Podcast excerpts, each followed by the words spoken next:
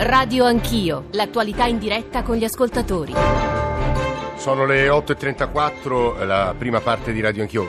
Bentornati all'ascolto di Radio Anch'io, ovviamente siete su Radio 1, Giorgio Zanchini al microfono. La prima parte della nostra trasmissione, come sapete, è stata dedicata all'attualità più stretta, quindi eh, DEF, eh, oggi ci sono tra l'altro delle audizioni importanti, in primis quella del Ministro per l'Economia eh, Tria. Con il Vice Ministro Garavaglia abbiamo ragionato eh, di quello che è accaduto ieri sui mercati, lo spread e devo dire, prima di parlare del secondo capitolo, eh, fortemente legato anche alla prima parte perché il rapporto fra l'Italia e l'Europa, l'attesa che c'è da parte soprattutto dei due leader, dei due partiti e movimenti che guidano il governo giallo-verde, mi riferisco ovviamente a Luigi Di Maio e a Matteo Salvini, di un cambiamento eh, nelle elezioni di maggio in Europa e anche l'incontro di ieri tra eh, Salvini e Le Pen, quella insieme di eh, incontri, confronti che si stanno tenendo eh, in Europa. Eh, ne ragioneremo e ne parleremo tra pochissimo, alla luce anche di quanto gli ascoltatori ci stanno scrivendo, con una serie di ospiti. Ora è già collegato con noi Angelo Ciocca, sarà con noi tra poco Alessandro Campi, poi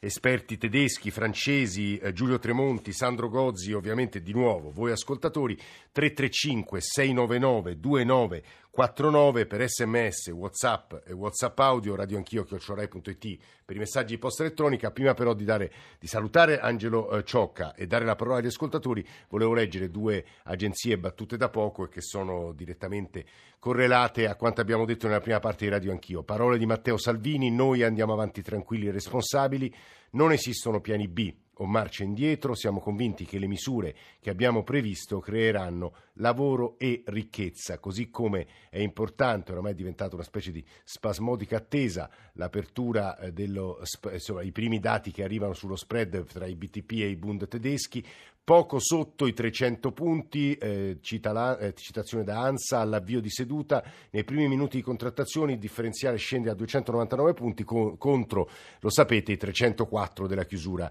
eh, di ieri. Angelo Ciocca, buongiorno, benvenuto. Buongiorno, buona mattinata a lei e a tutti i radioascoltatori. Europarlamentare della Lega, al quale vorrei far ascoltare il primo manipolo di WhatsApp audio, poi c'è già Alessio collegato con noi da Firenze, un frammento di quanto ci ha detto Luigi Guiso in precedente, insomma costruiamo assieme attraverso una serie di tasselli questa seconda parte di Radio Anch'io. WhatsApp audio.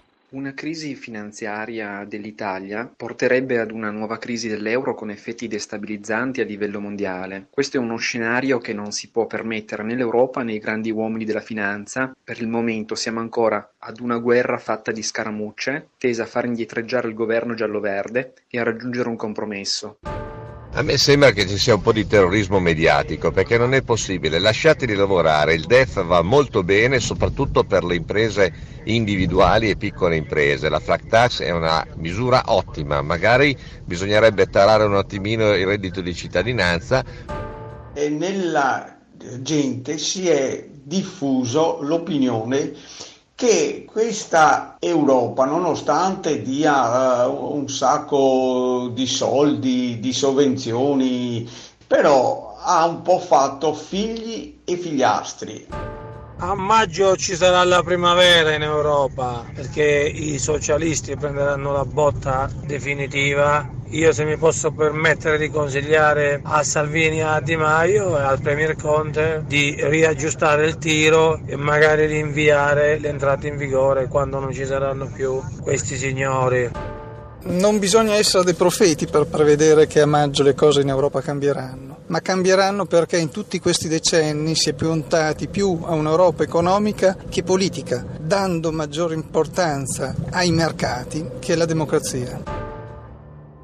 Angelo Ciocca, io mi sono appuntato quello che gli ascoltatori dicevano, poi magari glielo ricordo perché mi sembrano molto interessanti le loro posizioni, le loro affermazioni. Sentiamoli due in diretta, Alessio da Firenze e Michele da Forlì. Alessio, buongiorno.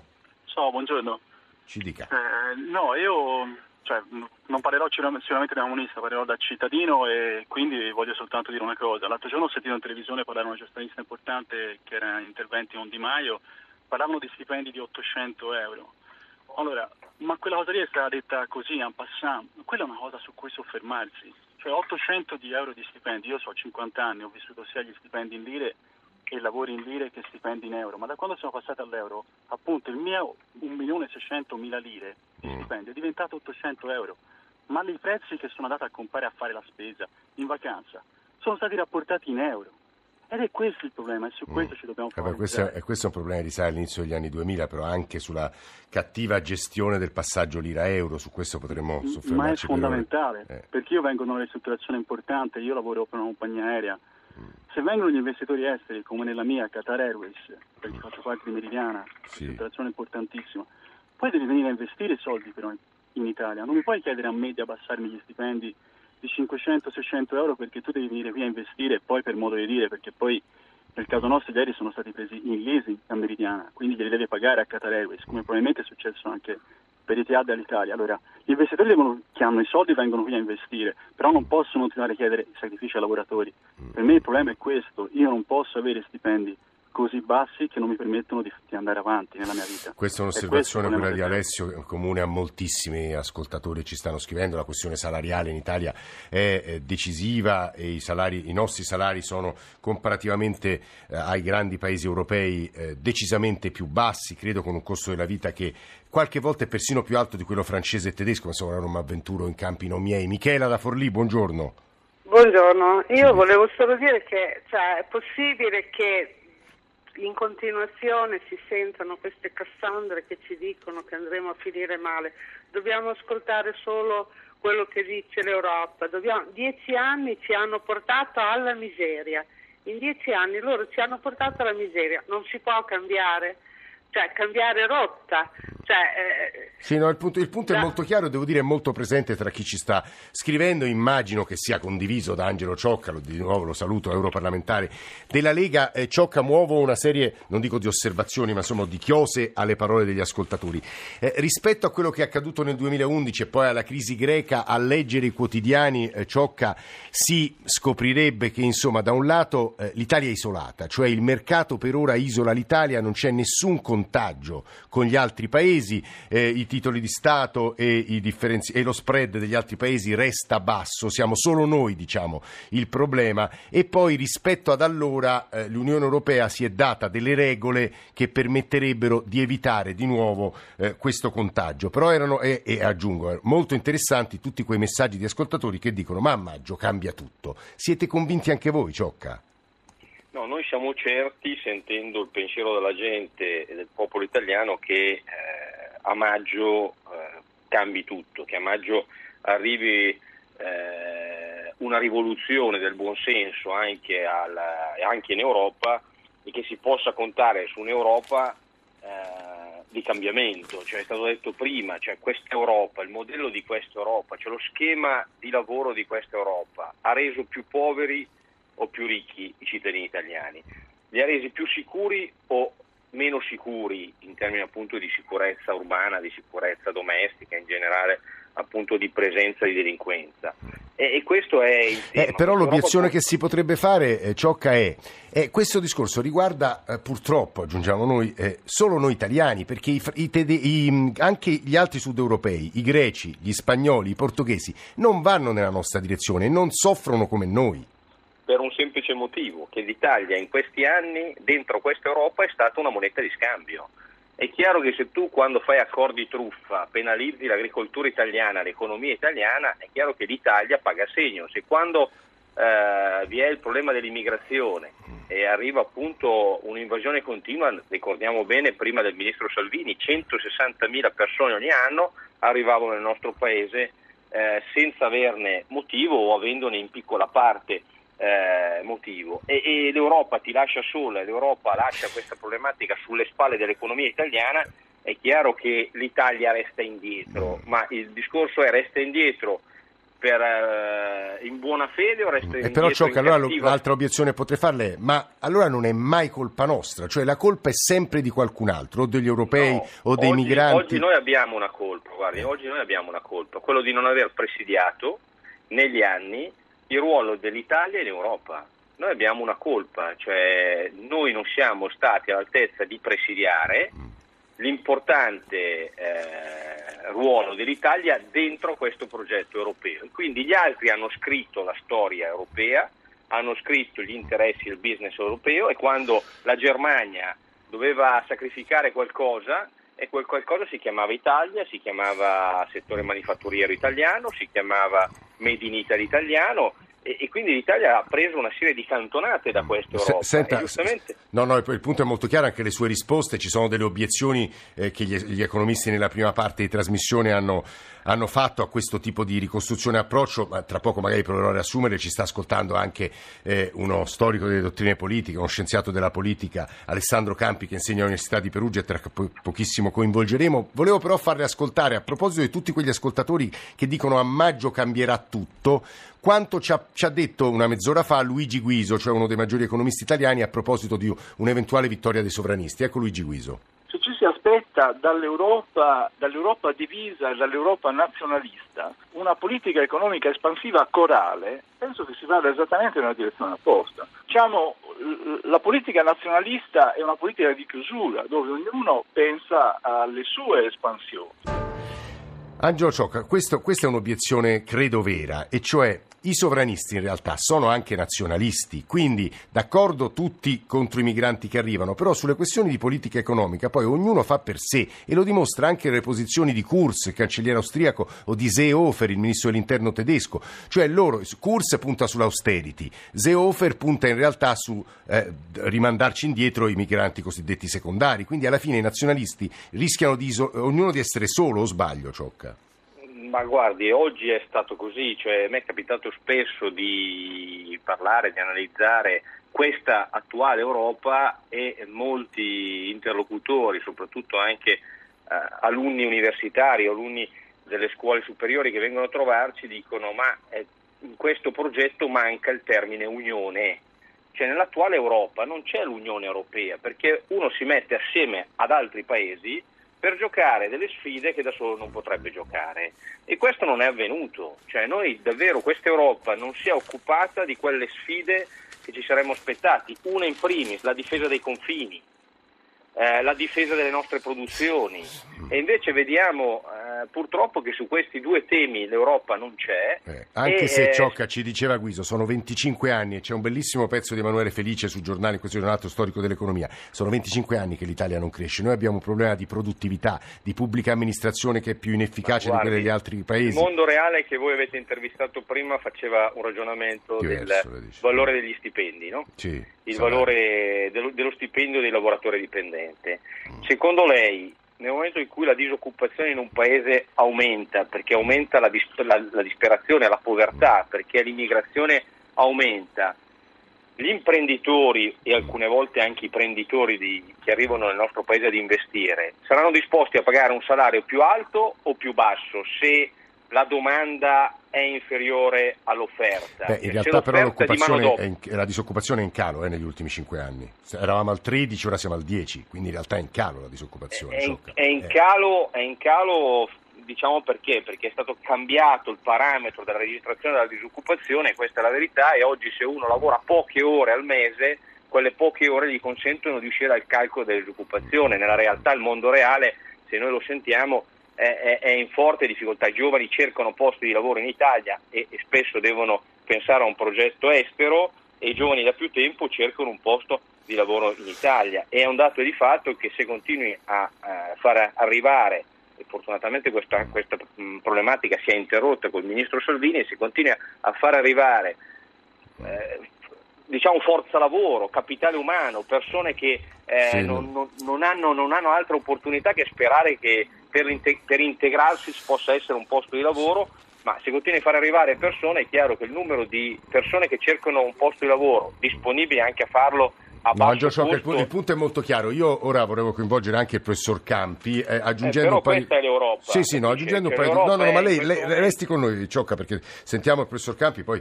le ridarò la parola. Stamane sulla stampa di Torino c'è un grande quadro sull'internazionale dei nazionalisti nell'Unione Europea la maggioranza è lontana e poco fa un ascoltatore diceva guardate che è difficile che ce la facciamo, diciamo noi sovranisti, noi giallo, eh, ehm, giallo-verdi perché eh, a livello globale europeo siamo ancora pochi e gli altri non sono stupidi. Professor Campi, proviamo da scienziato della politica a mettere un po' d'ordine in quello che abbiamo detto sinora tra ascoltatori e Angelo Ciocca, Lega Europarlamentare. Professore, benvenuto, buongiorno. Buongiorno a lei e agli ascoltatori. guardi, fare previsioni su quello che accadrà il prossimo anno sì. è, è, difficile. Il problema non è se vinceranno eh, i, i, sovranisti e quindi diventeranno maggioranza assoluta, forse messa in questi termini la questione sbagliata. Sicuramente ci sarà un'avanzata, anche perché lo si vede già a livello di, di singoli paesi, questi partiti cosiddetti populisti, poi molto diversi tra di loro, stanno crescendo ovunque nei consensi, quindi è probabile che lo facciano anche a livello europeo, anche se questo insomma, non, non significherà un ribaltamento degli attuali equilibri. Eh, dopodiché c'è la questione insomma, che insomma, stavo sentendo le telefonate, sì. i vari interventi, e che probabilmente abbiamo ragione un po' tutti, sia i critici dell'Europa sia coloro che la difendono. Bisognerebbe fare una discussione meno. Eh, professor Campi, mi ricordo, ricordo il grande Renoir diceva il tragico della vita è che ognuno ha le proprie eh, ragioni. Eh, certo, perché sicuramente è vero che l'Italia paga in proprio, quindi l'Europa non c'entra nulla decenni di mancate riforme, non possiamo utilizzare l'Europa come alibi per i nostri ritardi, noi abbiamo perso eh, anni in discussioni su come cambiare i nostri apparati di governo, le istituzioni, la burocrazia, su come cambiare la giustizia, appunto per favorire gli investimenti, no? abbiamo procedimenti civili che scoraggiano qualunque azienda a venire in Italia, ma su questo l'Europa non c'entra assolutamente niente, questo è un deficit assolutamente interno. Dopodiché però è anche vero, e su questo gli europeisti però dovrebbero riflettere, che innanzitutto questi anni le politiche nazionali sono state molto più forti di quanto non si dica e su questo qui l'Italia sconta secondo me un grosso, un grosso ritardo. Noi siamo stati male in Europa, eh, questo non è un tema propagandistico, credo mm. sia una questione reale, abbiamo dire, sposato retoricamente la causa dell'Europa però quando c'era appunto da battagliare a difesa degli interessi nazionali, che ancora oggi sono abbastanza forti in, in Europa, e dico anche giustamente, perché poi appunto i, i, paesi hanno interessi, esigenze, aspettative diverse tra di loro, ci siamo un po' tirati, tirati indietro. Basterebbe guardare proprio la geografia dei poteri in Europa.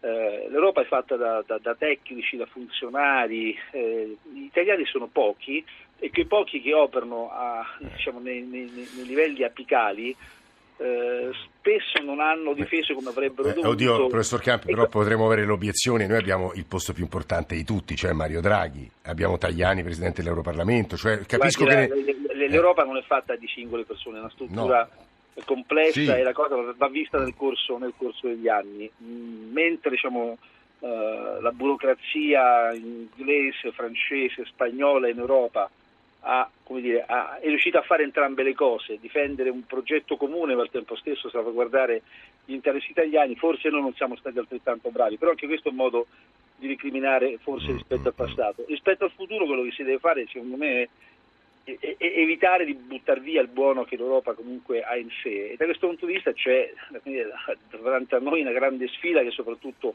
culturale. L'immagine dell'Europa in questo momento è, è ammaccata, non ha nessun a PIL, basta sentire le telefonate che prima sì, sono, sì, sì. sono eh, arrivate. Nessuno considera l'Europa come dire, un orizzonte politico nel quale riconosce. E questo, fa impressione, professor Campi, se è pensiamo... È impressione sì. rispetto a quello che è stato sì. il sogno europeo. Esatto, ma pensiamo anche alla stagione di Ciampi, eh, allo sforzo per entrare in Europa, questa idea certo. di, di, stare... E adesso invece la delusione evidente, perché lo, lei ha citato poco fa le, le, telefonate degli ascoltatori, ma potrei leggere alcuni messaggi persino, eh, persino un po' offensivi nei confronti di alcune nostre figure eh, su, sulle quali non mi, permetto, non mi, permetto, osservazioni, ma insomma dicevano Draghi, uno dei registi della catastrofe italiana, dove invece il quantitative easing, se c'è una cosa che ha fatto, è ha semi-salvato eh, il paese. Ma insomma fa abbastanza impressione la marea montante della sfiducia nei confronti dell'Unione Europea, a fronte della quale però Angelo Ciocca, europarlamentare della Lega, mi permetto anche di leggere quei messaggi che dicono ma vi rendete conto che adesso noi stiamo addebitando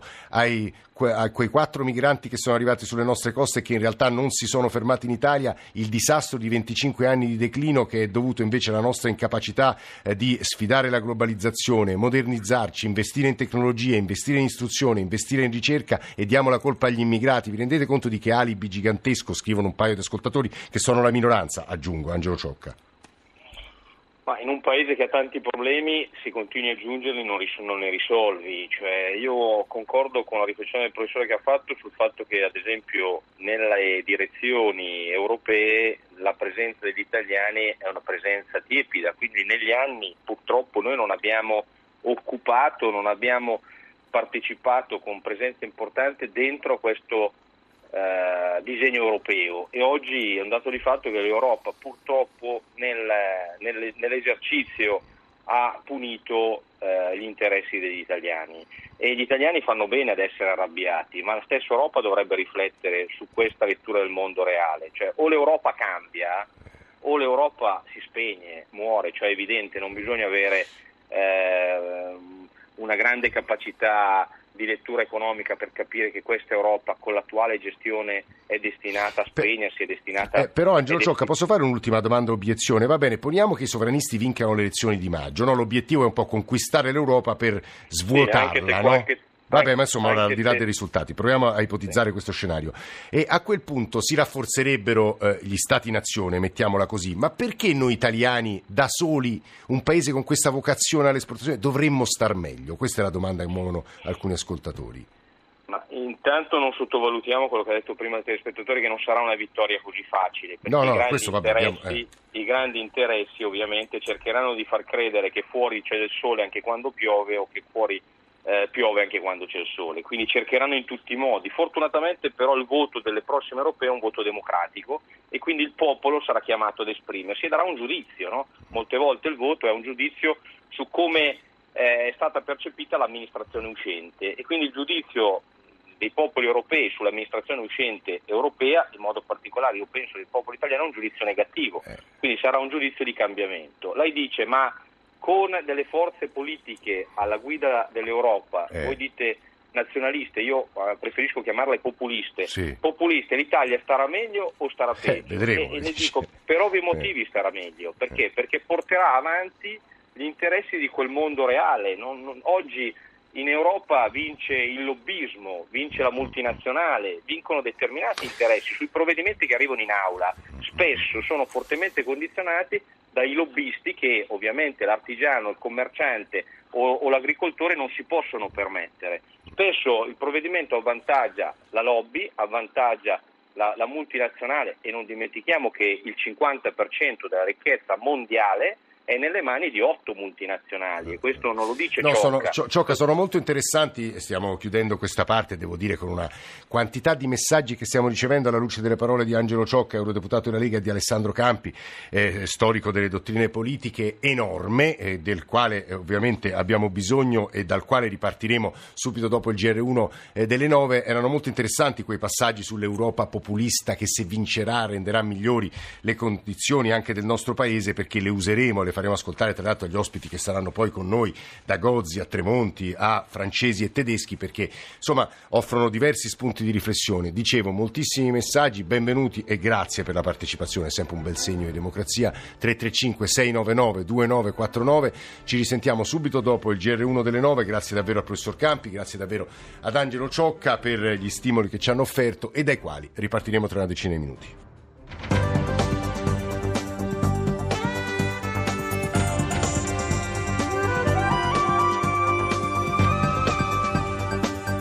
Rai Radio 1.